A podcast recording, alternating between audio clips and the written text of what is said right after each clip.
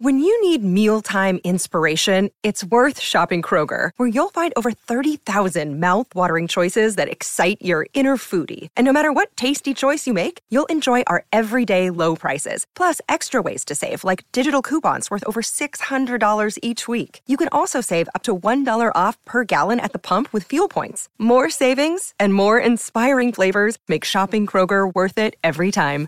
Kroger, fresh for everyone. Fuel restrictions apply.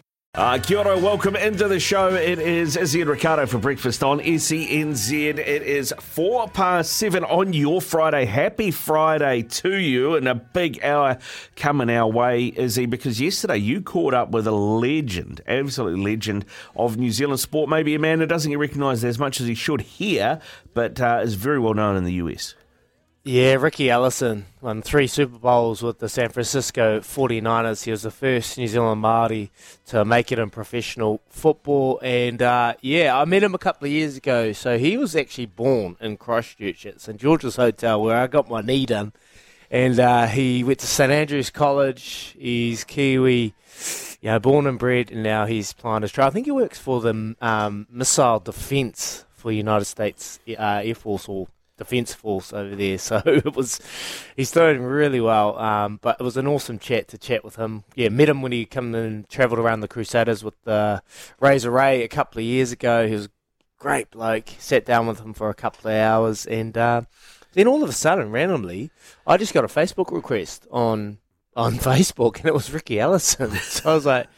Oh, must have, you know, must have impressed them. Yeah. And then you know, being in the radio as we are, first messages is like, "Hi, Ricky, I work in the radio. Can we get you on our show?" and it took a bit of convincing to get him on the line. I didn't know, you know, maybe a boomer.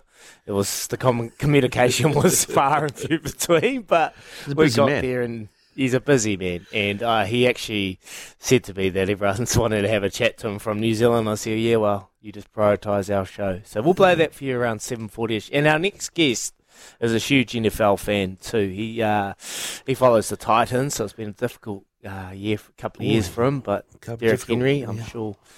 Difficult year for you as well, as a Panthers fan. uh, it is trading yeah. hours night and day. Start your morning with a hell of a coffee from just $4.50 at your local night and day. Can't have you throwing shade at Cory Jane's Titans when your Panthers are going so bad. Cory Jane joins us now. Good Morning, CJ. How you doing? Yeah, I'm great, guys. Uh, my Titans are me. Hey, we've already had a text for you uh, from Mark saying, Boys, can you please ask Cory Jane to explain the how and why of one of the funniest things I've heard on radio, the Izzy's McDonald's nickname? McDonald's nickname? Enlighten me, I can't remember how that happened. What? when you used to call me McDonald's because of my receding hairline. Oh, the big M on the front of your face. Yeah. That's right. Gone now, though, man. Hey. Not a now, just a, you know, full, beautiful little, you know, on the top of your. Uh, yeah, it was uh, it was McDonald's and the ball eagle, but yeah, oh, the change one. Bald eagle, I, I know that straight off the bat. Bald eagle, that was from the kids hey, uh, Cory, oh. you got it. Uh, your preseason underway with the Hurricanes. You got the Landers uh, this weekend. How's everything? How's everything looking? It's a, it's a bit of a, a new look season. So many different head coaches, so many different players coming through. Yeah, uh, boys are hanging out to play some rugby. Um, mm. I think we've had one of the best pre-seasons that I've been involved with. The boys are are working their tails off, but they're also trying to solve problems themselves, and um, which has been different than the past where a lot of it was coach led, where now us coaches throw a little bit at them and and they try and run with it and solve it on the on the go. So it's awesome that it's getting a bit more player involvement um, this pre-season. So, and I think we're sick of just running at each other, and you know the offense is going at the defense. And we we know the cause and we know what they're running, and so they're hanging up to play some rugby. So it's going to be good this weekend you're you're coaching with uh, with Alfie, and uh, you know you've had a, a, pretty stable coaching group for the last couple of years, CJ. But uh, with Clark Laidlaw, maybe what's he done for the team, and, and, how have you enjoyed coaching with him? Yeah, he's been good. Um, obviously, he's uh, he's a little bit different than Alf. Uh, you know, mm. Clark is real. Uh, he, he wants heaps of energy and effort, and he'll pick clips out of the boys um, they're walking or not where they're supposed to be. He'll let us do our coaching in our areas, but he'll he'll come over the top and uh, re-emphasise uh, what we want, and um, he doesn't like people uh, not putting in the effort and, and moving around the field. So he kind of holds people accountable in that area. Uh, also driving the the culture. Uh, he's massive in that area, and you know we've done a few days uh, in pre-season. We've been out and uh, in the community um, helping out the one in Wellington. We're up in uh, Hawke's Bay just recently, uh, fixing up and helping out in Marae that was uh, hit by the cyclone and that. So uh, the boys love that work getting out there and um, you know, Clark's real big on that as well and, and getting the whole Hurricanes area uh, behind the team. Uh, Cory, I know Clark comes from a, a, you know a sevens background. That's how we kind of know him. How has that influenced what he's brought um, as mm. as a head coach? I mean, is is preseason being different? Is it skills different? Is is fitness different? We always Effort. hear about how how how, how much fitter the sevens players are than anyone else. What's that been like? Yeah, well, you know, we have to keep telling him when he starts talking about sevens and brings back nightmares of all the running that I had to do with pitch. So I get I get a little bit emotional when he starts talking about that because it was a tough time in my career, and we have to tell him um, we don't want our props to become outside backs before the running. So um, no, he, he's awesome. Uh, you know, and I guess he has heaps of trust in us coaches to do our area, and you know he's coming in and going, look, oh, I can help out here when you need me. I can help out with skills. I can help out with this.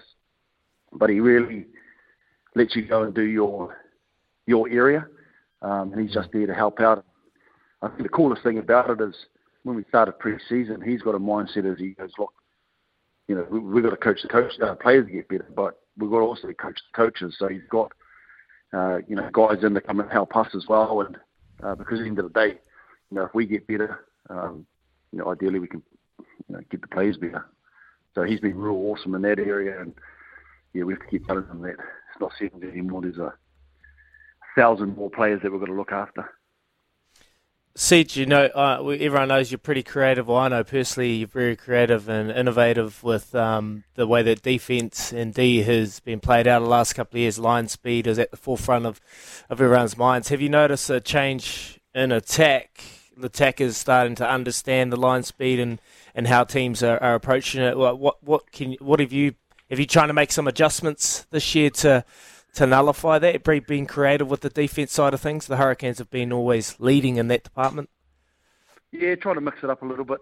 Um, you know, obviously it was easy back the year that mm. well, the only year that we won it, where we bought heaps of line speed and it was different to people. But the teams are getting better, like you said, they're getting smarter. And there's a lot more uh, players going in motion, you know, instead of just staying in, in structure and system. They're running all over the field these days, and you've got to have uh, backs that don't just stand out on the edges anymore. So uh, that started coming in over the last year or so, and uh, teams are getting better in that area. Also, the attacking kicks are getting you know big and even just outside the 22 these days, where mm. normally you just want to play ball. Uh, teams are trying to trap uh, defences inside their 22 and and try and get rewards that way. So um, you just can't go all and out and uh, guns blazing, but uh, it's a risk and reward. You've still got to be able to put teams under pressure. If you go too passive, um, you're going to be chasing your tail the whole time. So it's mm. uh, it's a mixture of hey, if the pitch is right, let's go and play, boys, or you know it's not quite right. Let's try and live to fight another day and see if we can get them somewhere else. The Landers had a big game last weekend uh, in Queenstown against uh, Moana Pacifica, and you play both teams in the next two weekends. Did you have eyes on that, or given it's preseason and results don't matter so much, it, it's it's just more about what you guys are doing? Nah, I didn't.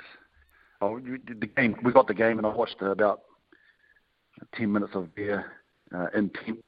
Um, you know, they they Islanders have always they carry hard and they clean bloody hard. So, uh, but no, I haven't really got too deep into anything they were going to. It's just more so, hey, we've given you guys some system and structure, and we just want you to go out there and see if you can solve it, um, be in the right spots, and see the pitches. And then, at the end of the day, you just want the boys to go out there and try and be physical, um, you know, win some collisions, and kind of enjoyed pre-season that not many people do. Um, well, Izzy never did because he was, he was a rock star, so he hated pre-season. But um, you know, just him is the way he wants. But you know, so let's go out there and and try and put what we've done over the last couple of months out on the field and um, you know get the lungs going and also hopefully that you know on both sides of the field, uh, you know both teams that no one gets injured because you don't want that early in pre-season. It's been 13 minutes. I was thinking, this ain't Cory Jane. He's been nice. And then bang, he comes out. And there's a week down. Speaking of injuries, um, TJ Perenara coming back from uh, a major injury. How's he been uh, within the group and that competition heating up with uh, Cam Roigard?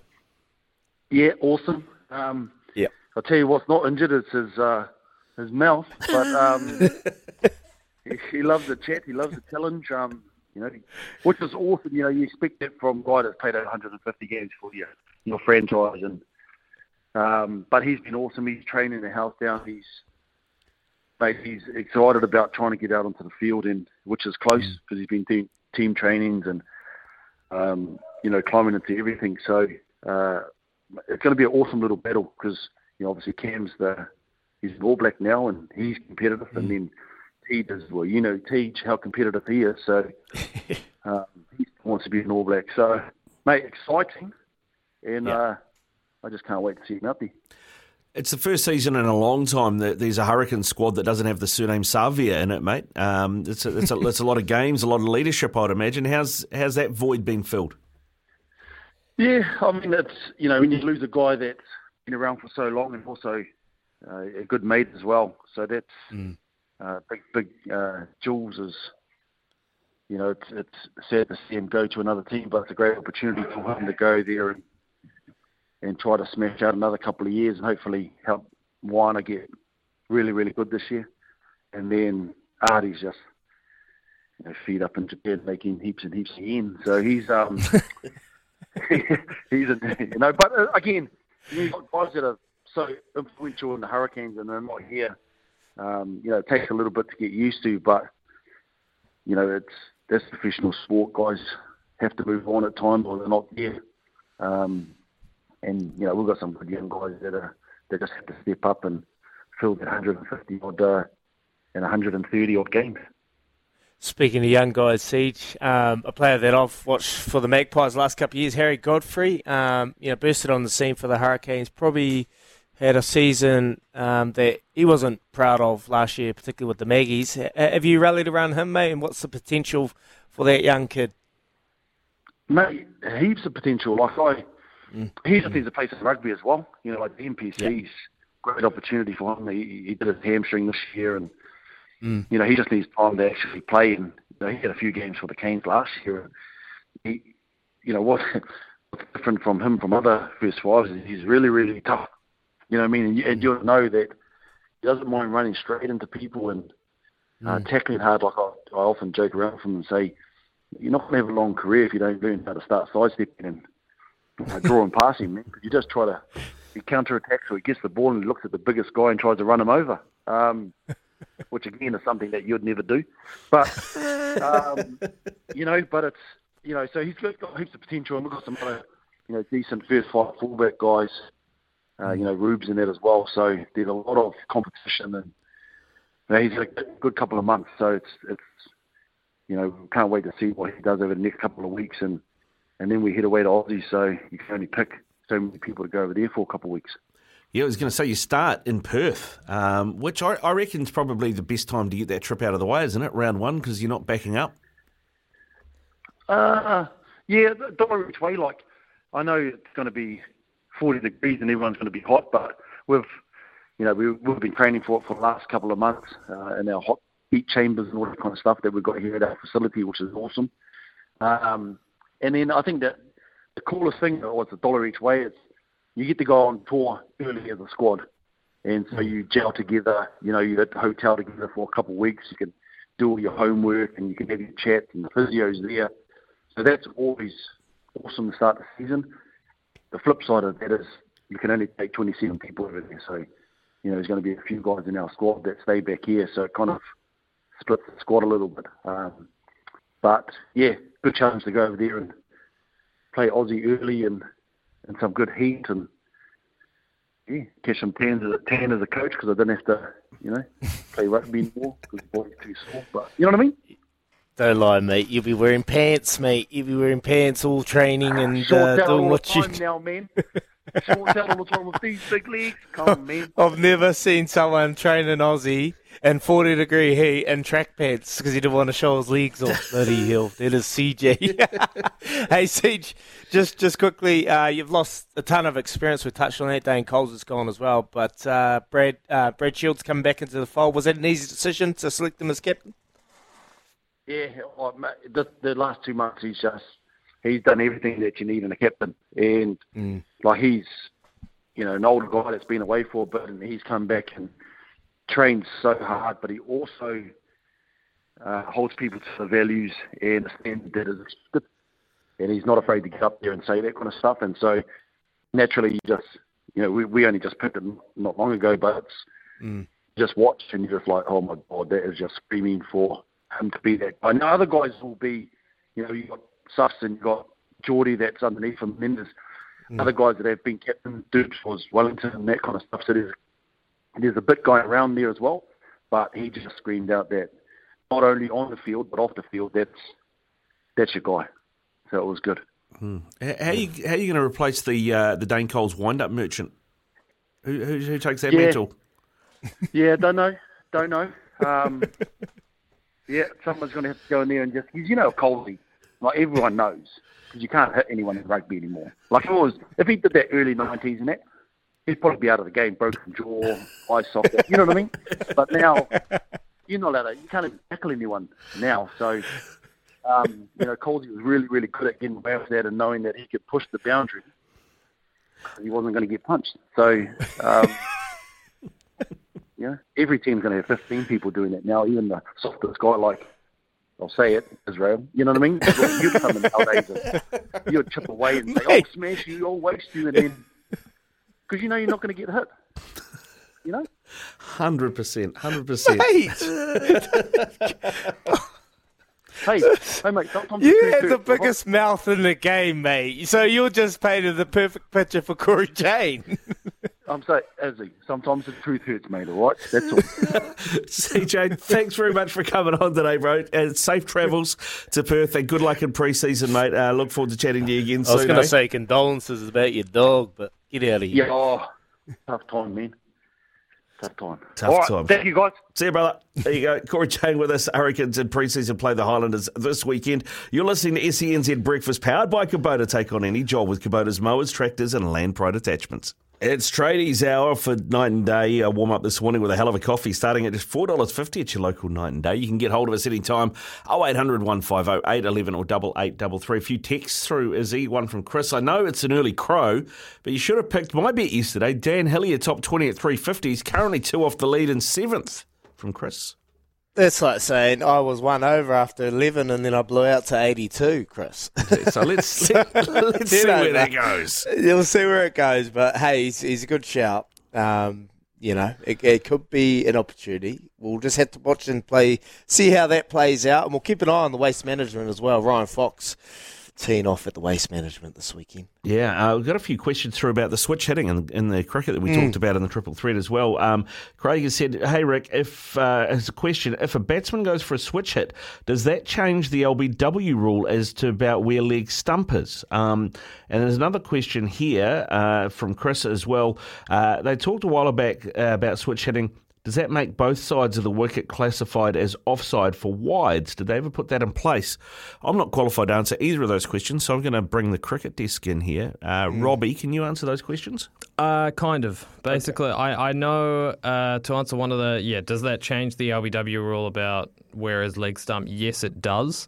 Um, I don't know exactly what the rule is, but say a right-hander switches to left hand, if it if it bounces, if it pitches outside leg stump where they started, they could still be out LBW. My understanding is basically it's where like your stance as the bowler's running in Okay. is is how they kind of take it. Uh, one thing, one thing I I'm not hundred percent sure on is if a right-hander switches to be left-handed and then does the wide line change outside off, to be, you know, the So it's basically offside line. either side, both sides, right? Well, I mean, I, yeah, that's why I'm not 100% sure. That's what it probably should be. I'm not, yeah.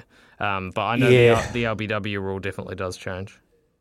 Anywhere down the leg side is a, is a wide, but if you're going to go and make that change to put yourself in an advantage, and the bowler doesn't see the change and bowls it down the left hand side, I don't think he should be punished. No. So there you go. If you want to, yeah, I think if you want to be creative as a batsman, go ahead. But as a bowler, you should not be punished if you're trying to bowl a, a good line just outside off. If he was staying in the same same direction, so yeah. Hey, there you go. It's debates. debates. Get, get Robbie a job at the ICC, making the rules. Uh, it is 7.29 here on Izzy and Riccardo for breakfast on SENZ. Time to catch up with Araha now for news with Kubota take on any job this summer with Kubota's range. It's 29 away from 8 o'clock. Riki Ellison not too far away with a Super Bowl preview. Kennards Hire making a back to work trade easy. Here are some sports headlines for you, including an update for you on the Super Bowl, where the experts think it's going to be uh, won and lost. Burger Fuel's Iron Rebel here for a limited time. It's Super Bowl time on Monday, and the 49ers are facing off against the defending champion Kansas City Chiefs in Las Vegas. ESPN's NFL analysts, writers, commentators, columnists, and pundits have made predictions for the big game. They've got 64 experts to weigh in on this and 49 of them picked the Chiefs. Well, 15 picked the 49ers. The most common predicted final score was 27 24. Eight of them picked that. And 52 of the 64 experts said this game will be decided by a touchdown or less, Izzy. So it's going to be tight. It's going to be tight for sure. And I like uh, when I had a chat to Ricky Ellis, will play that soon. He touched on the Chiefs' start, the hot start that they were going to potentially get out to. Well, the Detroit Lions got out to a hot start, and then they found a way to get back. I'm I'm really looking forward to this. Like Brock Purdy, you know, big time player. Well, we're soon going to find out. This is his biggest moment in his career, and he hasn't disappointed. Last year, took them to the AFC final, or NFC final, whatever it was, and just fell short of going to a Super Bowl. Now he's at one. Um, so uh, yeah, him taking on Mahomes, uh, Kittle taking on uh, Kittle, sorry, taking on uh, Travis Kelce, two big tight ends. Defensively, you know the exposed way they got exposed last year, uh, last week against the Detroit Lions in the running game. See if um, the Chiefs can expose that. Oh, plenty going on. Lots going on. SENZ Super Bowl 58 coverage brought to you by Burger Fuel's Iron Rebel. Don't stay on the bench. Tackle this limited time burger now. Uh, as he's got the guns out, obviously, uh, all about the burgers. Uh, now, uh, the Philadelphia 76ers have acquired Buddy Hield from the Indiana Pacers for Marcus Morris, Furkan Korkmaz, and three second round picks, according to ESPN. Hield has been one of the NBA's best three point shooters for years. He's averaged 12 points per game at 38.4% from behind the arc across 52 games this season. And since he entered the NBA in 2016 2017, he has 1,842 career three pointers, second only to Steph Curry.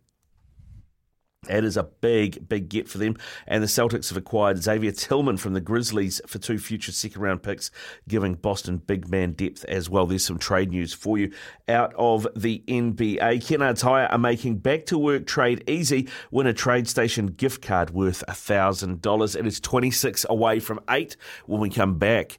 Uh, Riki Ellison is going to join us, but don't forget we have our choices flooring poll as well. Revive and redesign your homes for spaces for living. Uh, here's the poll. Now, Black Caps versus Australia test matches in the Basin Reserve and Hagley Oval, both sellouts, right? Both sold out well in advance.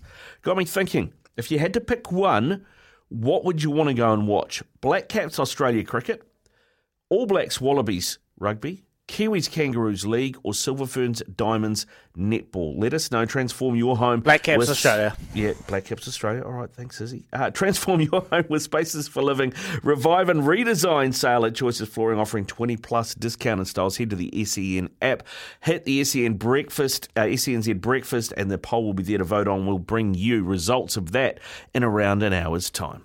It is 20 away from 8 o'clock. Call anytime 0800 150 811 or send us a text 8833, the Tempur Bedpost text machine.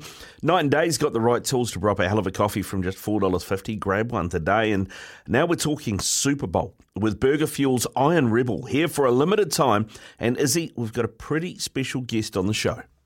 It's an absolute honour, really, as we build up to the biggest week in the United States with Super Bowl. Well, we've been joined by the one and only three time Super Bowl champion, Riki Ellison, the first New Zealand Māori to make it in professional football in America. And, well, I just learned he was born in Christchurch, where I am situated now. Riki Ellison, how you doing?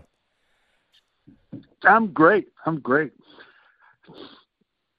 Mate, thank you so much for joining us. We really appreciate it. Uh, this this time of the year, I know you'll be a busy man. Everyone wants a piece of Riki Ellison because you've run a Super Bowl and your 49ers, the Niners are back. The 49ers are great. It's just so wonderful for me to watch that the culture and the, the team, the way they're playing is, is just the same they were playing when we won championships many years ago. They, they have the same type of offense. They have the same type of mentality. It's just it's awesome to watch. Do you think back to all those moments when you were able to win Super Bowl, particularly your first Super Bowl when you defeated the Miami Dolphins 38-16? Do you relive those when it's this time of year? I, I celebrate birthdays for each of the rings, but I don't relive them. I, I mean, I understood, and I can look. At, in fact, I don't. I've never watched the game tapes of any of those. Usually, you watch game tapes because after every game, leading up, you have to study what your mistakes were before you know go to the next game. But after Super Bowls, you don't look look at game film. So I've never watched my game ever. Be honest with you, on any of my Super Bowls, I don't want to because it was such a special, special feeling that I don't ever want to critique and look at my play mm. and criticize that play or you know or be happy with it. I just, it's just a fantasy. It's not a fantasy. It's a dream come true. That uh, playing in those games and, and I think two of them, one of them, we had to come back. First one we were behind and we came back and just dominated. And the other one we came back and barely won, but won. And then we blew a team out on my third. So there, there are different ways to win, but it's always fun um, coming back from behind. Your experiences, Ricky, playing in the Super Bowl as a fan, you know, you see all the hype, you see what's going on in Las Vegas. I was actually lucky enough to go to Super Bowl in 2020 when it's a repeat of this final when Patty Mahomes took on um, your 49ers. And unlucky enough for your 49ers, they got beat that day. But, mate, the week in itself, how special is it? The week this week is not it's it's more of a hype week. The, all the hard work has been done the week before when the teams are at their home facilities. This week is you got all your family there. You got you got parties every night. It, it is you're floating through air. You're, you're not doing any hard work. You don't have to you know this is the last game you'll play. For some of us the last game they'll ever play and the last game for the season. So it's just really trying to control your energy mm levels so you can produce for three hours the best football of your entire lifetime. So every one of those players are trying to force that or get to that place to give that. And I always know, you know, when you win Super Bowls, the teams that lose Super Bowls, they remember the week before the Super Bowl. So they don't they don't, they don't want to remember the game. So the, guys that win the games remember the games in the week before. It's just hype and and fun. It's just you know it's it's it's, it's really they do they take care of you. It's well done, but it's not the game, and you're already floating around. You, you should have already done all the work. Well, not should have. You have done the work to be ready to play this Sunday. Oh, it's a special time, mate. And I want to ask you about the special opportunity where you probably, you know, the argument could be said, got to play with arguably the best quarterback ever and Joe Montana. What was that like? What was that experience like, mate? Well, I'm a defensive guy, so my, mm. you know, all of us on the defensive side, and and the 49er organizations, the culture is to give the ball to the quarterback. He is the decision maker. He is mm. the one that's going to have the poise, and everybody on the team gives him the ball. and he and we believe in the quarterback. So that's that's all of us did that, and I, and mm. this team believes in that young Purdy like we believed in Joe Montana, and, and this young Purdy, the young kid, ha, you know, has got ridiculous amounts of poise. I mean, calmness in decision making, and making very quick, decisive decisions. So he, he is, I mean, cool under the pressure, but the team's playing for him. So the entire team is playing for him. When you get to this level, both the quarterbacks are great quarterbacks. They're great decision makers. But Purdy showed last week that, you know, if you're going to shut down the 49ers and go man coverage against us and blitz us, which they're going to do, is mm. Purdy can run the ball. He, he can go through the progressions and he can get out of the pocket and he can run the ball. So that adds another dimension. We saw that last week against Detroit on it. But the facts are the facts. Kansas City mm. defense does not have the ability to match up to the four or five superstars that we have on the team. They can take one or two of them away. They can't take five of them away. I mean, you got the number one player in the game. The best player in the mm. game is not Patrick Mahomes. It's Christian McCaffrey in the entire NFL. Mm. He's on our team. So I want to put that out there. And if you if you want to stop him, you're going to have to stop him running the ball. And if you stop him running the ball, you're not going to be able to pass rush. You're going to give up your pass rush. So you're either going to stop him or you're going to pass rush Purdy or you're going to guess. And then you've got to be able to. Deebo is one of the best receivers in the game. Mm. You got double him. You got double Aiyuk. You got double Kittle, the tight end. That's just. I mean, they don't have the depth to do that. They're relying on a very high scoring offense and not giving us the ball is what they're going to rely on. So, I, you know, I'm taking I'm taking the San Francisco 49ers all the way. Rick, just in that game against Detroit Lions, Montgomery, the running back, created a little bit of havoc there with their running game. Was that a concern for you? And, and is that an easy fix from a defensive outset from the 49ers? No, that that game, the Detroit Lions scripted their first 30 plays, mm. designed those plays with speed with this guy, and they had a perfect play call, and the first 30 scripted plays went perfectly. That happens, and our team didn't buckle. We didn't. We didn't think we were going to lose. We didn't buckle because Bill Walsh invented the first 30 plays. That's how we play. So you've got to withstand those first 30, and then you make the adjustment. Mm. And that little guy had great speed. We figured that out. But he could, you could tackle him with one hand and bring his ass down. So he wasn't physical at all, and you saw that in that second half. So you, you and, and these, you know, their team didn't believe our team believed. And really, what happened in that game is that fourth down, we shut them down the fourth down on third when they decided to go for it in the third quarter. You don't do that in an away game with a stadium of the opponent because the energy shifted so dramatically and stayed with the 49ers. So anybody playing are, are Superman. You're doing extraordinary feats on top of it. And it works well for defensive players. Offensive players are more calculating, but defensive players can leverage that energy. It was just tremendous to watch.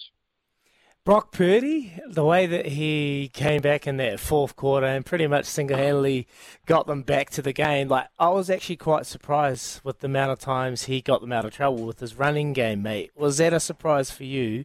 And will this occasion be overwhelming for for a young quarterback? No, I, he he is seasoned. He is in a better place than Mahomes because he's done two major comebacks on his playoff games. Mm. So he, he's got the confidence to do it. But he goes through his processing, so he'll have one or two or three options. He's able to check those off, and then if they're not there, he usually, when he was younger, took a sack or made a bad made a bad throw or whatever. But now he's developed the other option at the end of his three decisions, the ability to run. So now mm-hmm. Kansas City gonna have to worry about that. They're gonna have to have somebody back there to stop that. So it, it just adds another dimension to the game. But he's gonna be carried. I mean, these guys, these Super Bowl players, all of them, are gonna play their best games. Not all of them, but most of them. The big superstars play their best games in Super Bowls. So you, there, I mean, there, there's going to be some outrageous talent and outrageous playing, both teams. That's why that's why you got to love this. This is the best game of the year, obviously, but it's on display, and the athletes that prepare themselves the best are going to play the best. Is it a simple case of just doubling up on Travis Kelce, doubling up on Patty Mahomes? If you're defensively out there, Riki, what would you, you do? do How that. would you approach no, this? You can't. Nah? No, you can't do it because Kelce, like Kittle, they're going to overmatch on DBs. Little DBs are little guys. They're not big guys. They're not physical guys. So that's always a mismatch when Kelce goes on a DB, and and they'll formation. That's going to happen. You know, you you're gonna you're gonna get that. You're gonna try your best to stop that, but he will always get open. The, the key is is putting that pressure on Mahomes, that pass rush on the outside, and we've got guys, Bosa, that can run him down. Unlike other teams, our pass rush is ridiculous. And so we've got Chase on the other side, and we've got faster linebackers than any of the NFL. This is the best group of linebackers in the NFL. So he hasn't faced that either. So it, it's going to be a cat and mouse game a little bit, but you know, I'm gonna. Mahomes likes to take the game in his own hands, and that's when you when you leave the playbook and you take your hand in your own hands. You don't use what mm-hmm. the, the team can give you, and that's why Lamar and lost the game last week. I mean, you, you've got to use your team. But hey, I'm I'm a 49. I'm not going to ever believe that Kansas City will ever beat us. So I don't know where you're going with this. I am not. I am not a. I'm biased. I'm not. I, I know I am. So I'm not going to say anything else but that. Yeah, I love it. I love the passion, mate. I'm the same for the Crusaders, and I get ripped out constantly on the radio show because I'm one-eyed as as, as anything. Riki Ellison, where are you going to be watching the game on Monday night here in New Zealand? Where are you going to be watching it, mate? Will you be wearing your three rings on your fingers? I won't be wearing them. They'll be on display, but I'm going to watch it at home. I'm not going to go to Vegas. I have not. I've been to Vegas too many times. I'm too old for that. but I, I'm going to enjoy the victory with my family and friends here, and uh, show off my rings. And uh, yeah, no, I'm I'm excited for it. Can you give us a little prediction, please? Is it going to be as one-sided as that Broncos third ring you you achieved? No, no, it's going to be a it's what it's a it's a win. We're going to win it. Mm. So I, I don't really care what the scores are or whatever. I do expect Kansas City to be ahead in the first part of the game. I do expect that. And then I think it's it's all 49ers in the second half. And you'll see it. It's going to be so fun to watch. Beautiful. So Riki be Ellison. magical. We appreciate you coming on the show and, and being part of it, leading up to the, arguably the biggest week, the biggest game in America. Thank you so much, mate. I know you're a busy man. We appreciate your time. I enjoy it. And, you know, I've always remember Hagley Park. That's one of my first big games I've ever seen in my life. I was a little boy going out there to watch the All Blacks play. Um, that was that was also pretty bad, pretty great too. So, okay, well, have fun, enjoy the game. Thanks. It's a minute away from eight o'clock. A few texts through on double eight double three. This one from Kevin in Titirangi. Uh, he says, "Morning, guys.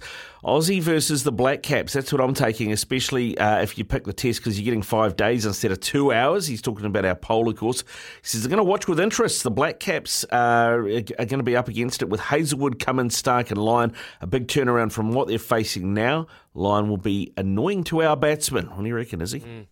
Yeah, it's going, mate. It's going to be a hell of a test series against Australia. This is a real line in the sand to see where this team's at. You're taking on the best in the business, and they're bringing a, a really competitive side. So, mate, it's by far the, the game that you want to go and watch. Yeah, hundred uh, percent. And uh, Michael Oldsworth also messaged through to let us know that uh, Sky announced yesterday that Sky Open, which is used to be Prime, I think, mm. they're showing free to air NRL and uh, Super Rugby games this year too, which will be great. Uh, it is time for news now with Araha, thanks to Kubota. It is four past eight here on SENZ Breakfast. Izzy and Riccardo with you. Welcome into your Friday morning. If you're just joining us, coming up this hour, Casey Frank, Sam Burgesson as well. We're going to play questions and hear from Pip Morris from the TAB mm. as well. Actually, I was just watching the Pat McAfee shows on uh, ESPN at the moment. They've got uh, Dwayne the Rock Johnson in mm. as a guest ahead of the Super Bowl. And you know, in questions, I ask you some questions that are sport related and some that aren't. They yeah. they, they asked uh, Dwayne the Rock Johnson, when you go to a restaurant, mm. do you eat at the bar, do you eat in a booth, or do you sit at the head of the table? What? Yeah, I know. That's, I'm picking. I'm picking. He was ahead of the table guy. He was ahead of the table guy. Yeah. yeah. This is my. What if it's a, a circular table? Well, uh, yeah, that's true. That's true. Mm. Yeah, like like King Arthur. Yeah, well, I had dinner out last night. It was a circular table, and it was uh, yeah. Well, there's no head at the table for for me. Mm. Oh, you, yeah, whatever's on option, but you, yeah, you just sit anywhere, don't you? I just sit anywhere. I think Casey Frank would just sit where the most leg room is, wouldn't you, Casey? Always. that is always the number one choice and my number one concern on all seating uh, arrangements. hey, welcome into the show, mate. The Hungry Jacks NBL. You can watch this season live on Sky Sports, mate. And getting to the business end, uh, I was reading something that I think it was uh, Homicide Williams wrote on the NBL uh, website about a week ago, saying the Breakers can make it. They need to win three of their last five. Well, they did that. They won in Perth. But now it looks like it looks like they need to win three of their last four. So uh, uh, other results not falling their way at the moment. Yeah, it's, it's going to be interesting. Uh, there's still a bit of water going under the bridge, but I, I do think they're in pretty good position, and that's mostly because of their winning percentage. They've had some big scoring games, and they've blown a few teams out. And, and the the way the tiebreaker goes, for anybody who's not familiar, is you take all the points you scored and you divide it by the points scored against, and what that percentage is gives you. The Breakers right now are sitting in that fourth, fifth position. So they have a good chance that if they do end on a tiebreak, they'll be one of the teams that meets the six because a lot of teams they're fighting with, Illawarra, Brisbane, Adelaide, those teams' percentages just aren't going to be able to meet them with the games allowed if the Breakers take care of business and get those dubs. Casey, what do you make of the season so far with um, you know injury plague throughout the year? Mody Maor has been uh, vocal about if he had a fully strength side, um, you know, what could have been. Well, he's lost his, arguably his best player, Anthony Lamb. You know, how have you made? What have you made of this season? You know what? I've been impressed by uh, the way that Mody and the Breakers players in general have just basically just stayed on message. Uh, you know, there's mm-hmm. been a lot of injuries. Uh, I think uh, we're, we're talking about maybe like eight minutes total on the season that this team has had a fully strength roster of three imports and all their local players on the court.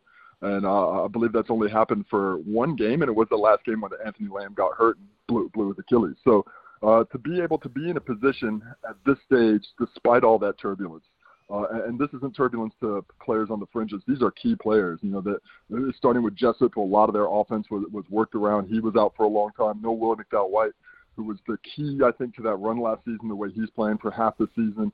Finn Delany, who was a, the biggest recruit locally. Uh, you know, the biggest local guy to come back in hasn't been, been been here for most of the season. So to have all of that going on around you, and to still have a team that's playing for each other, that's listening to the coach, that's playing hard and doing the things they need to do to win hasn't played their best basketball yet, but you know that's going to be a struggle with all those injuries. So to be in this position, sitting at 11 and 13, uh, just one game behind the team they're about to play, you know, in the Hawks, if they get that win, they're they're tied with them on wins and in, in the win and loss column. So uh, with, with all that, I mean, if I was on the team, I'd be pretty proud of the way that I, that things had gone because it, they've gone with all that turbulence and fought through it. Well, I guess things are very much in, in the hands of the Breakers because looking at it, they've got four games left, as I mentioned. One of those is against Melbourne United at the top, but they also play the Hawks, the Bullets, and the 36ers, all teams uh, that they're, they're, vying for a, a, a, place with. How do you think they are set up? Uh, to to get the dubs there, and, and, and you see them maybe resting a few against Melbourne United, thinking that's a game we don't need to win, and just focusing on the other three. I, I don't think Mody's ever walked into a game in his life and thought that's a game he didn't need to win. so I, I don't, I don't uh, think they'll do that, especially because they've had some good games against Melbourne. Uh, it's a team that I think if they play well, they have a chance to get that win. And if you know if they come out and get four wins of their last five, they could be looking at a at possibly a home game in the plan, maybe even work their way all, uh, all the way up into third spot. So so uh, it's really important for them to, to keep playing each one when you do look at the teams outside of Melbourne, because that won't affect the standings, but this game against Illawarra, I think, is of the utmost uh, importance. Uh, it's a team that's already come onto their home court and beaten them once this season. Uh, you know, the the the first road win, the first win they had last the season ago was Tyler Harvey with a huge last second three. So it's a team that plays well in this environment.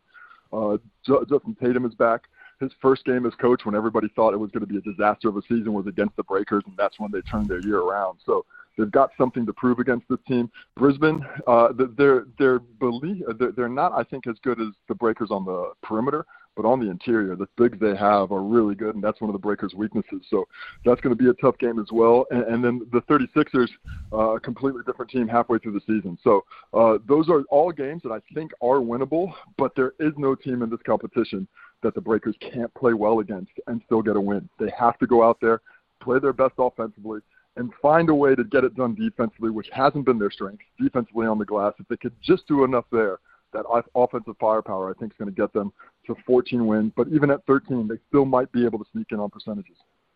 76ers with Joel Embiid going out. That's a huge loss if we know what he is able to provide for that team. Well, uh, with the with the Anthony Lamb injury, he provides 19.4 points and six round, rebounds a game. Who is going to be able to have to step up? Do they have to make adjustments to their game?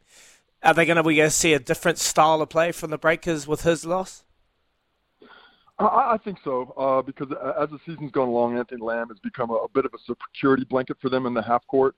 Uh, the Breakers are tr- fantastic in transition, really push things and get going there offensively. In the half court, at times it gets stagnant, and Lamb has had that ability to take care of uh, any matchup on him. If, if they put a perimeter guy on him, he just takes him right to the post, puts him in the grindhouse, two points on the hook shot. If they put a big on him, takes him outside, uses that three point range to draw him off, and use the up fake and get inside. So he's really been the guy that's kept the scoreboard ticking over in the half court this season.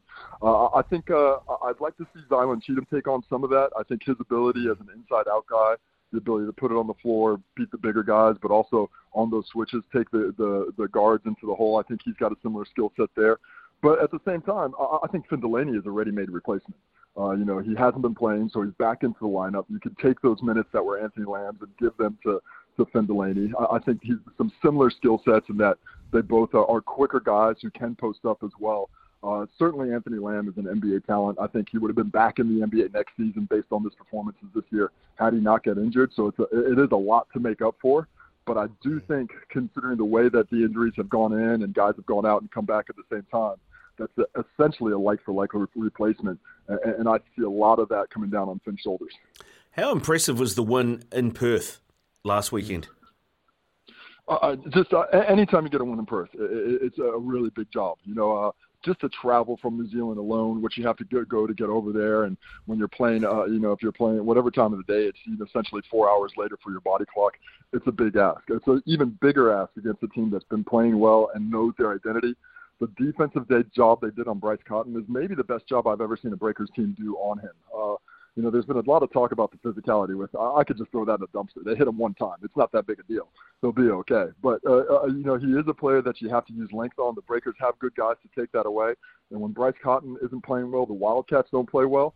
And uh, the Breakers are one of the few teams in the league, I think, that have the per- personnel to really make things difficult for him.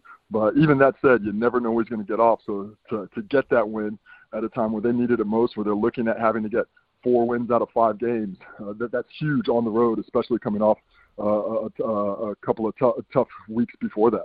Should we should we rename Bryce Cotton Bryce Cotton Softs because uh, he was having such a sook on the court. He he looked like he was in serious need of some tissues. I mean, I, I just really appreciate the online conversation from Perth Wildcat fans who cheered for Damian Martin for a decade and now they're complaining about somebody playing physically defensively. It is part of the game. When you're not, when you're not, a little bit slight, it's what's going to happen. They're going to beat you up. They're going to come at you. You know, I wasn't complaining when the guards were running around me and using their quickness. You use the tools you have.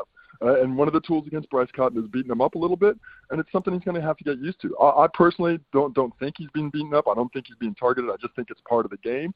But the Wildcats are certainly using uh, everything they can to draw some attention to it to hopefully get those calls going down the stretch. Now, Melbourne United are top of the table with 18 and 7 record, Perth 16 and 9, and then you look to Tasmania at 14 and 12 uh, and others. Nobody's really dominating the league this year. Uh, do, do you look at it and, and see someone who you think could be a clear winner, or, or do you think it's going to be a dogfight to the end? Uh, I think early in the season, the United looked like that team that was going to be head and shoulders above everybody. They certainly have the most depth. They've got great talent inside and out, but that's a team that hasn't dealt really well with some of the injuries. Uh, I think as well as the Breakers have. Even though they're still up there, they're not playing their best basketball. Uh, I do think there's a clear delineation in terms of talent between Melbourne and Perth and the rest of the teams in the league. Those two teams, I think, have a better understanding of who they are and have great combinations of that inside outside uh, skill set that you the ability to do both things. But that said, I don't think there's a clear winner. I think uh, the way what we've seen, especially for teams on the road, is teams are struggling. Uh, if you're able to go in and sneak one uh, on the at that home court at, at Perth, at Melbourne, and the Breakers have just proved that that's very likely to do. You know, Melbourne's lost a few games at home as well, so so no team's going to go into this thinking that they're set for it. All six teams that make that final six are going to have a good shot at, getting to the grand final series and, maybe bringing home a chip.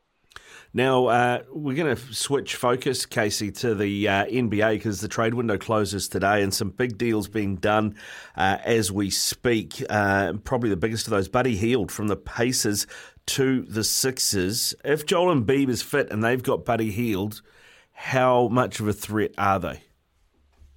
I, I like to pick up a Hield. You know, uh, that shooter on the weak side to – give that opportunity for Embiid to have a little bit more space uh, so Maxey can get in there and really take those lanes. Before Embiid got hurt, uh, he, I was really liking the way they're playing. I think uh, Embiid's looking like uh, an old school dominant big man. You know, you haven't seen somebody play to that level. Uh, the thing that's obviously concerning is the mystery behind this knee injury. They've barely called it a surgery. They haven't really said what it is. Based on the timelines that it's come out, it looks like they shaved off some of his meniscus and a tear. So it's literally they just take it out. That way you can come back a little bit more quickly, three, four, three to four weeks instead of two to three months, uh, which is a dangerous move on a, his, a man his size. If if Embiid comes back full strength, I, I think they're one of the top two teams in the East. But I do think even with Buddy Hield, it's going to be a struggle for them to to beat the Boston Celtics out there. But they certainly have a chance if that big fella can find a way to get healthy been a long time, Casey, since we've seen Jalen Brunson and the New York Knicks being so competitive as they are. Well, they just acquired Bojan Bogdanovic and Alec Burks from the Detroit Pistons in exchange for a couple of other players. What what has that done for their squad, mate? And how surprised have you been with the Knicks? Well, I'm not surprised per se because I love the way that Coach Thibodeau has them playing there. But mm-hmm. the way that they've bought into the style, the team that they've become since OG Anunoby came over in that trade earlier, which to me has been the best tra- trade of the, uh, uh, of the trading season, to pick up him and just have this, this defensive identity for a coach who loves to play defense. I mean, I, I love what the Knicks do. You know, originally I'm a New Yorker. My dad's my, my my dad's looking down. He's very happy. He, he's going back to the the Knick days of old. New York's going crazy about it, and to me, it's all about Jalen Brunson. I mean, uh, what he's shown as a scoring guard, he, he really has become one of the best clutch players in the NBA. He just knows how to get a shot off at the NBA level time and time again. They've got that guy. But now bringing in Bojanovic uh, on that weak side as a, a, good sized defender and a solid shooter. I mean, he, this makes this team that's pretty big even bigger. You know, Bojan, he's six seven, six eight, really strokes the ball well. He got out of that hellhole in Detroit, so he can actually play some winning basketball now.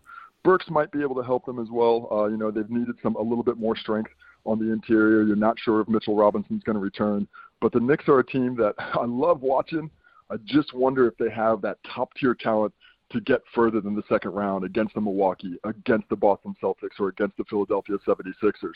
But they play the type of defense that you want to be able to play in the postseason and can grind teams down, a la what the Miami Heat have done the last few years. So you never know. Uh, just on that, they haven't made much in the way of trades, but uh, if you look at their roster, Golden State still look very, very good. Can you explain why they're not even in the play-in tournament at the moment? Well, the, talk about turmoil, and it's a two-season uh, a bit of turmoil for them. I, I, I still think they've got a hangover from what happened last year with Draymond Green and Jordan Poole. I think when that happens uh, between one of your leaders on your team, when you have an incident like that, and for those unfamiliar, it's when Draymond Green punched Jordan Poole at practice, uh, and, and that basically ended their season last year. I think there's some hangovers from that. When you throw in the fact mm. that Draymond Green's had those two big suspensions, you've got to deal with that mentally. Uh, Klay Thompson, who is still good, uh, uh, he, he's he's not burnt just yet, but he's just not the player he was. He's not a 45 million dollar player guy. He's still averaging 17. But and when he's not at that level he was a few seasons ago, teams can play a, a bit more attention to Steph Curry. Uh, there hasn't been a lot of players coming through outside of Jonathan Kuminga, who now looks like the sole hit out of the draft classes for the last few years. So they've lost those veterans. The young guys coming up haven't quite been up to the level that they needed them to be. And you know, as as good as every dynasty is, eventually it ends. And these are all guys in their mid 30s who are carrying it. Steph Curry, Draymond Green, and Klay Thompson uh, that that are just getting a little bit older. The regular season becomes harder. And, and you, you, when you can't figure it out, it tends to feel like it stumbles. And that's when you toss on all those other things, the extracurricular activities of Draymond Green, the GM leaving in the offseason, Bob Myers, you know, saying, I don't want to be here anymore. I don't want to deal with that stuff next year. It, it is a lot to overcome. Uh, that said, I think they might be able to sneak in the play-in. Yeah, it might be able to sneak in. We'll have to see. Keep an eye on them. Anything with that with that roster, they're going to be dangerous no matter where they come in. Casey, thank you very much for coming on, man. Uh, keep up the good work Thanks, on, on, on Sky covering the NBL as well. Look forward to that Breakers game tonight. Sup, boys. Talk to you later. Cheers. Casey Frank with us. You're listening to SENZ Breakfast, powered by Kubota. Take on any job with Kubota's mowers, tractors, and land pride attachments. Oh, a lot of questions. A lot of questions, Izzy Dagg. Time for questions. I know you love this time of the of the week, Friday. oh, I can't believe you. What, change that second one. Change the second one. Oh, I didn't write that one. Actually, that was in there when I went in. Somebody Oh, else wrote it? that in. Yes. I know exactly who wrote that. Uh, questions. Where where are you watching the Super Bowl? Where am I watching the Super Bowl? I'll be watching it at home here. I did it last year, and I um, I made these chicken wings, and we had chicken wings with some ranch sauce, and uh, watched Patty Mahomes come back and, and beat beat the Eagles and Jalen Hurts. So I'll be watching it at home. I'm going to do something similar. I'll put on some nice food, and just make a day of it, make an afternoon of it because it's really long. So that's what I'll be watching at Rick Dog with some nice tucker. Awesome, mate. Awesome. Well, that plays into. Uh, I'm going to skip when then. I'm going to go to what? What is your big game snack? You just talked about What wings is- with ranch, but I mean, it's a big game, Super Bowl, four, four hours. What is your big game snack uh, on Monday? Ooh, big game snack will be some chips and some dips, followed by a can of Coke, you know, and then we'll have a nice platter, chicken wings. And then I'm thinking a nice big rump or ribeye that I'm going to slow cook on the smoker and, you know, put some nice dry rubs on it with some potatoes, some duck fat potatoes. I'm going to go all out on Monday, and and that's the big game snack for me. But during it, yeah, you know, chips and dip, popcorn. You know, you got to. Uh, do you like what are those little um? You know when you go to someone's house and they have those little green, yuck, horrible things, and they put them in dips. What are they? Oh, I forgot the name of them. 'cause I don't eat them. No, not asparagus. Robbie will know because he looks like one that eats one. Um, It's green and it's horrible, and you put it in dip. people eat them all the time. Oh, celery sticks. Celery sticks. Yeah. That's it. Yuck. I won't be having any of that in my house. No celery. it's a celery stick free zone. Those can all go to Robbie's Mm. house. Uh, who is going to play 15 for the Crusaders with Leigh Halfpenny gone for most of the season? Yeah, sad, wasn't? Seeing Leigh Halfpenny tour as pic- pictorial. Um, so big, big loss for him. Would have been good to see him what he was able to do for the Crusaders. Only lasted what ten odd minutes. Uh, for fifteen, it's easy. It's easy. He's going to play there for the Crusaders. He's going to play there for the All Blacks. It's got to be Will Jordan. Will Jordan will be playing at the back, and then that opens up uh, a couple opportunities for the wing. I think Macca Springer this year is going to have a huge season for the Crusaders and uh, we'll get a ton of opportunities. So, Will Jordan at the back for the Crusaders, Will Jordan at the back for the All Blacks. Well, now that we've talked about the Crusaders, um, that Hmm. probably does tie back into question number two. Uh, when when are you going to dye your hair red? Because I mean, it works for the beginning of the Super Rugby season, doesn't it? For you, you can kind of play it off as being a Super Crusaders fan. Then, Uh, look, I've I've got to be honest. I'm I'm not allowed. have you had the hard word? Uh, I've had, I cannot do it. Like I'm I'm I'm r- tinge ready. So you imagine tinge on tinge. You know, Kempy. Yeah, look, everyone knows Kempy wants to go dye his hair again blonde because he loved it. But the reality is, me going red on red and, and absolutely turning into uh, a ginger ninja. No, um, nah. Look, I, I don't know. Israel Tito. I'm, I'm I'm gutted you brought it up. okay. I thought I got past it. No, thought I you got it out of the way. Mate, no, we never forget. We never forget. Uh, why do you support the Carolina Panthers? This is a question I get asked all the time. Um, I guess when you start following a sport, there's a reason why you follow that sport. It's because of the players that are in that team. Well, I, when I first started following the Carolina Panthers, they had Cam Newton and they had Greg Olsen, who was uh, arguably one of the best tight ends in the game. Greg Olsen's doing commentary at the moment. He's my by far my favourite player, and he had to retire because of concussions. And uh, that is the reason. Cam Newton and Greg Olsen and uh, Steph Curry actually follow, follows him uh, as well. He's a supporter yeah. of the Carolina Panthers. Uh, Ron Rivera, when he was there, they nearly took took them to Super Bowl glory, but Von Miller took it upon himself to destroy Cam Newton in Super Bowl against the Broncos. So we came so close, and it has been an absolute struggle as of late. Yes, uh, it has been a struggle. That is one way to put it. So that is why. That is why. Okay, good to know. And, and, and Super Bowl week. Uh, finally, how do you like your eggs? How do I like my eggs? this is so random. Um, I love it. How do I like my eggs poached? I like a poached egg, and um, I'm pretty pretty good at it too. I rate myself at a poachy. Okay. Yeah, a bit of hot water, and then uh, you know put a bit of um, vinegar in it just to keep the eggs whole, and you slowly cook it. And then you don't want it too hot. You don't want it boiling, so the ke- eggs overcook relatively quick. You want to keep it on medium to hot temperature, and then just slowly put a bit of hot water over the top of the yolk.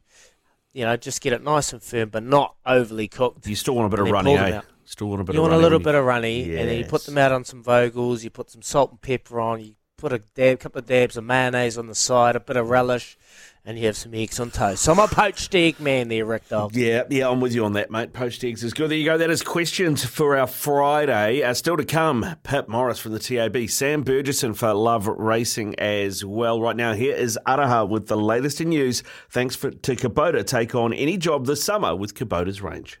It is 26 away from 9. Revive and redesign your homes with Spaces for Living sale at Choices Flooring. Here are your Choices Flooring poll results. We asked on the back of both test matches against Australia selling out at Hagley Oval and the Basin Reserve, what would you rather go to in terms of New Zealand versus Australia clashes? Black Caps versus Australia, all Blacks versus Wallabies, Kiwis Kangaroos, or Silver Ferns versus Diamonds. And here are your results tied at number one with 31% of the vote each. Black Caps versus Australia and Kiwis versus Kangaroos. And 28, was it 28% in third place, mm. All Blacks Wallabies, and Silver Ferns Diamonds and 10% in fourth. You know what that says? It's They are starved of rugby league.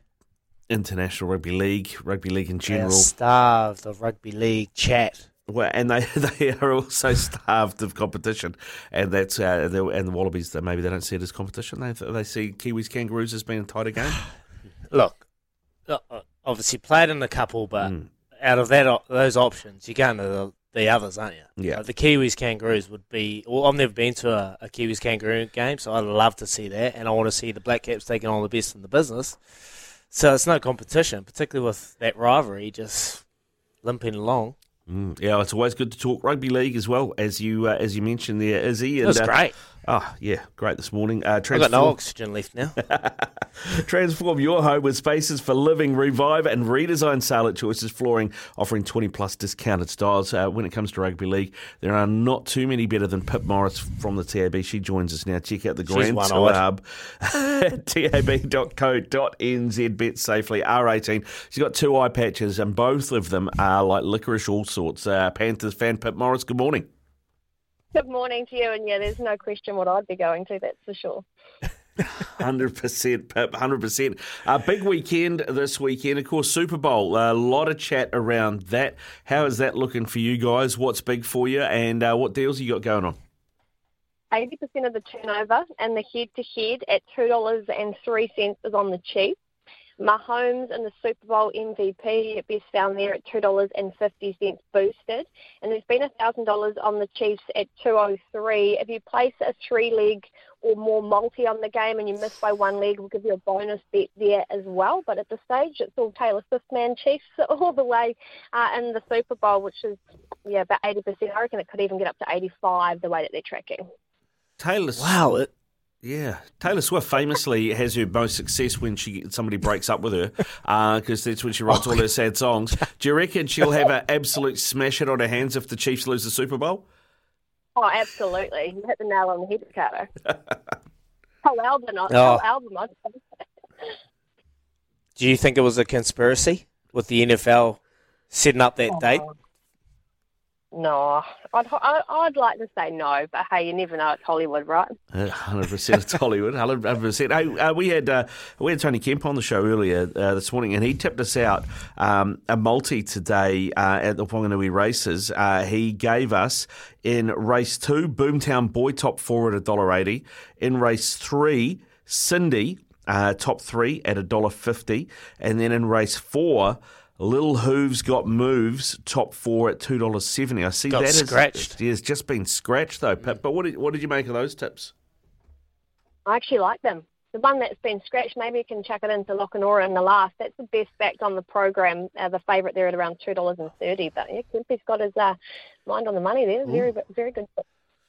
He'll know that too because he didn't even say this horse, and that is Al Sharok, Cosiasano. So maybe he is holding that gravy to himself. No surprises, old Tony Kemp. Well, that is today.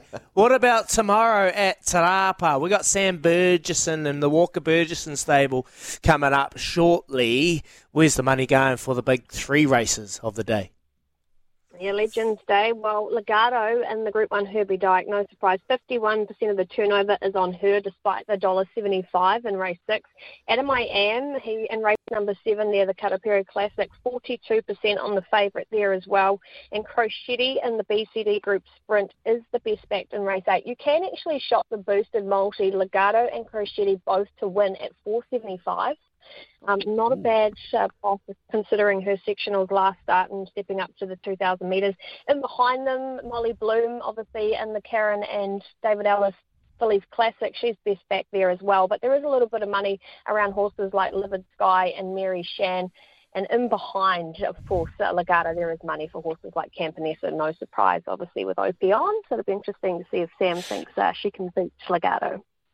Can you see anything, anything like uh, Quintessa maybe potentially in that race uh, eight BCD uh, sprint beating Crescetti? Oh, I just, I don't know yet. I haven't, I don't think I've seen enough from Quintessa to beat a horse like him. Considering he mm. carried six kilos last time at Yeah. Ellerslie and still put putting away, and she's his same age, where probably the horse you want to worry about is maybe a Whiteack who's coming off the railway. He's proven, yes, he has to carry the weight, but he's an older horse that's already done that, gone over to Australia, come back. So I think maybe he's the biggest competition to Crescetti. But yeah, definitely his biggest test. But he's only got to carry the 55 and a half, so we'll see how special he is tomorrow. Beautiful. Or anything else, just quickly before we let you go. And before you go, was it? Correct me if I'm wrong, but did you tip out a dog last week and it won? No, it's not third. It got third, but my sweat potential did win. Um, bonus back though, so I hope you got that bonus bet back. And there is bonus bets on the first two races. And tomorrow being Legends Day, it's Grand Tour Day as well. So the first six races from there are bonus back opportunities. And then down at Riccarton, the first four races as well as Caulfield and the other big meeting there, Randwick across the Tasman. And tonight too, there's Group One racing at Addington for the harness and the Group One breeders. It's actually the Northern horses taking the money, Lady of the Light. So a meeting I think definitely worth watching. Go on then, redeem yourself. All right, I'll give you a dog. Time uh, Butler in race number 10. He was 320s, back- backed into $2.80, but I think he'll be winning. All right, Yeah. good stuff. Thanks, Pip. Go well, mate. Have a No great Thanks, have a great weekend. Uh, there you go, Pip Morris from the TAB. And uh, if you want to check out all the odds, promos, and boosted odds, you can do the Grand Tour Hub at tab.co.nz. Bet safely. R18. Coming up next, Sam Bergerson joins us for Love Racing. It is 19 from 9. It is 14 away from 9 o'clock. LoveRacing.nz, your home of thoroughbred racing. And Sam Bergerson joins us uh, for our Love Racing update. Morning, Sam. How you doing? Morning, guys. Good, thank you. Sammy, great to have you on the show, mate. Uh, big weekend of racing coming up for you and the team. But just quickly, the Karaka sales just took place, mate. You happy with uh, David Ellison Co.'s purchases? Yeah, really happy. Um, Dave bought, bought 25 yearlings there. Um, you know, for a, ra- a, ra- a range of budgets, um, you know, in all shapes and sizes. So some that look early um, and, and some that'll take it um, a bit more time. But, you know, there's plenty there for everyone. Um, and, and shares are available on the website. So have a look. Um, but yes, plenty of nice horses to look forward to. Beautiful, mate. All right, let's look forward to Legends Day at Te Rapa on the weekend. I know there's a couple for you running around today, so we'll get a lead in on those. But Saturday is a big day for you. It'll be remiss of me not to talk about this horse because Anton's in it. So, Insatiable in race three, mate. How's it tracking? Yeah, good. He's he's come back from from the south, um, where I thought he had a good campaign. Unfortunately, a bit of a niggly gate um, we, so we'll probably need a little bit of luck from out there, but we got Opie on, so that always helps. Um, he just needs to get a bit of cover and relax. Um, but I thought his trial there at Taupo last week was good. We just gave him a quiet hit out um, to bring him on, um, and we think he's ready to run a nice race there on Saturday. Beautiful, and we'll look forward to the Herbie Dykes Group 1 on Saturday, taking on Legato, who, if given a run, is going to be difficult to beat. But Campionessa struggled in the Thorndon Mile. How's it pulled up? How's the mare pulled up? Yeah, good. We'll, we'll just sort of turn the page. Um, unfortunately, the track that day got really sticky, mm. um, and she drew one, so she was just never, never really got going in the ground um, at Cameron Road that day. Um, and yeah, just sort of never quick and, and never looked likely. So um, we've, you know, we gave her a, a light time after the trip to Wellington. Um, she's come back in really good order. We gave her a gallop between races there at Matamata um, on Wednesday on her home track uh, between races, and you know she was really good. Something sort of different for her. Um, and Palmer rode her that day and, and said, you know, she's going really well. He rides most of her work. Um, obviously, you're right. Legato is, is the benchmark, um, but you know our mare's got a really good record at Te Rapa, which I think is key. Um, and I yeah. feel probably from that barrier, hopefully slide across and, and sort of be sort of the front half of the midfield. Um, and I'm sure if she gets it the right run, um, you know, she can be in it for a long way. What are the conditions looking like at Te Rapa this weekend? Has it been a bit of rain around? Yeah, well, not so far this week. It looks like there's a little bit of rain forecast tomorrow, which would make it interesting. But it, it looks like it's being coming back to less and less um, every day. So whether they get it is another thing. But it looks like there are a few showers about. So that could make it interesting. Well, a hell of a race in race eight, the BCD Group Sprint. You've got Dragon Leap, you've got Whitec, you've got Faraglione, and you've got Crow City. Well, you've got your very own impressive horse, Quintessa, that has had some pretty astute owners that own that horse. Quintessa, mate, ridden by Matty Cameron. Yeah, look, obviously, um, you know, she's a three-year-old filly coming up against the hard and weight for age older horses, as well as the, the new kid on the block, Crescetti, who's unbeaten. So it's going to be it's going to be a very interesting race um, come Saturday. But but really happy with our filly. Um, like she when she wins her races, she doesn't win them by far, but she is a winner. Like she knows where the line is um, and and gives it her all. She's another one that had a hit out between races here um, on her home track, um, and sort of just sort of just goes through the motions um, in her work, but sort of saves it for race day when the blinkers go on. So, like, really happy with her. She is obviously, you know, taking a step up. She's a, a last start Group One winner, but against her own age group. So, um, yeah, we're going to know a lot more after Saturday. But hopefully, you know, she can run a really nice race there, and it, it should hopefully be a good stepping stone to the Australian Guineas in three weeks' time. Beautiful, mate. We've had a message come through from one of our listeners who loves a pun. He said, Can you ask Sam what one of theirs they prefer at Riccarton Race 3 on Saturday? And I think there's uh, Lady of Court in that race. Yeah, um, so so Lady of Court, we're we're just about to scratch Tranquilla. We sort of talked to the owners there, um, and she's drawn the outside, and there's a race for her in a couple of weeks. So um, Lady of Court will probably she'll probably only be our only runner. Um, I thought she went really good first up here at um, Matamata on her home track, and then hopefully we can sort of look to a black type race for her in three weeks' time. All right, give us a little update of Imperatriz. Obviously, had a trial at Cranbourne lately. Mickey D came out and said, "Oh, pretty cruisy. Didn't show us too much. How's Imperatriz looking?" Yeah, um, sort of just talking to Mark and, and Ben, who's over there. Uh, Mark flies out on, on Sunday to to keep an eye on her over the week. Um, look, she's come out of it well. She, I think, just don't think she really put in obviously on her home track there. Um, mm. She sort of just went through the mo- motions a bit. We thought, um, like to the eye, it probably wasn't her, her flashiest trial. Um, you know, she's a pretty laid back mare there at home. Um, so I think she goes to Moonee Valley on Monday for a for a gallop, um, and that'll top her off nicely for the Lightning on, on Saturday. Obviously, it's hard to win Group Ones over there. Um, she's done a, a, fantastic job for us in the spring, and hopefully she can go on with it this campaign and, and, and keep up to those Aussies. Hell of a season last year, mate. You must be really proud of how she was able to go through and pretty much win everything. A centre throne, Derby horse. Yeah, so he's in he's in next Saturday um, in the Avondale Guineas. Um, he's tracking nicely. He seems to have come through um, that Te Rapa run well. Um, you know, he's still only lightly raced, so it's sort of all ahead of him. But Opie said he's going to love the Derby trip, so he's another one to look forward to. Beautiful, Sammy. All right, mate. Fill our punters up with some goodness. Give us your best of the day for tomorrow and today, potentially in Whanganui. Yeah, so Wanganui today, I probably between the two of them, I'd lean to tightly laced. Um, I just think she's got the run under her belt. Um, Mezzucato's coming off a bit of a freshen up um, and can still do a, a little bit wrong, um, but it's a nice horse going forward. Um, and probably tomorrow, oh, we've got a two two year old down at Riccarton, but I think he's probably too short to tip. So um, it's, it's I really like certainly in race two. I think she's pretty short as well though, so probably not not a lot to get the punters excited about. Um, but yeah, I think inspired by that as well, she could could run a, a nice race in the um, the Fillies Classic race there, a step up from Maidens, but um, she's good value. Beautiful, Sammy, mate. Appreciate you coming on, giving us a wee update of uh, Legends Day on the weekend. All the best, mate, and uh, hopefully the Te Akau colours are flying past that finish line. Thanks, mate. Cheers, guys. Appreciate it. Thanks for having me. Yeah, have a great weekend. Sam Bergerson there with us. Love Racing.nz for all your thoroughbred racing news, previews, replays, profiles, and more. We are six away from nine.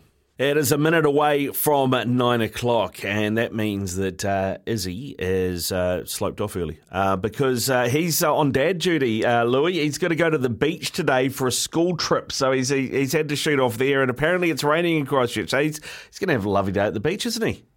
Yeah, and it was the museum yesterday. Um, uh, day before, I think they were off to the Bridge of Remembrance. Uh, I think there was a windmill they were doing a school trip to on Tuesday. Monday was oh no, Tuesday was Waitangi Day, so Monday was the windmill. Yeah, so he's he's he's been busy. He was telling me the other day that Daisy's just uh, volunteering him for everything at the moment. So he's he's absolutely loving that, mate. Now, what do you got coming up after nine? And that's good, by the way. That is that's great to hear for Daggy. Uh, what do we got coming up after nine? We've got Matt Todd. I just spoke to Matt Todd out of Bristol because mm. the Crusaders are up there, and I, I want to delve into it. I'll call it a mini existential crisis about Super Rugby slash rugby in general because um, I don't know if you saw a story out of the Raw this morning, but they tried to merge the Rebels and Moana Pacifica. Oh, did they? And it didn't work. No, and it probably idea. says that one or both of those teams are doomed in the upcoming reshuffle, which will happen very soon. Yeah, that's so. a, that's a, that might be a fair point. Might be a full fair point. Louis, in after nine for you. Here is the latest in news with Araha. Thanks to Kubota. Have a great weekend.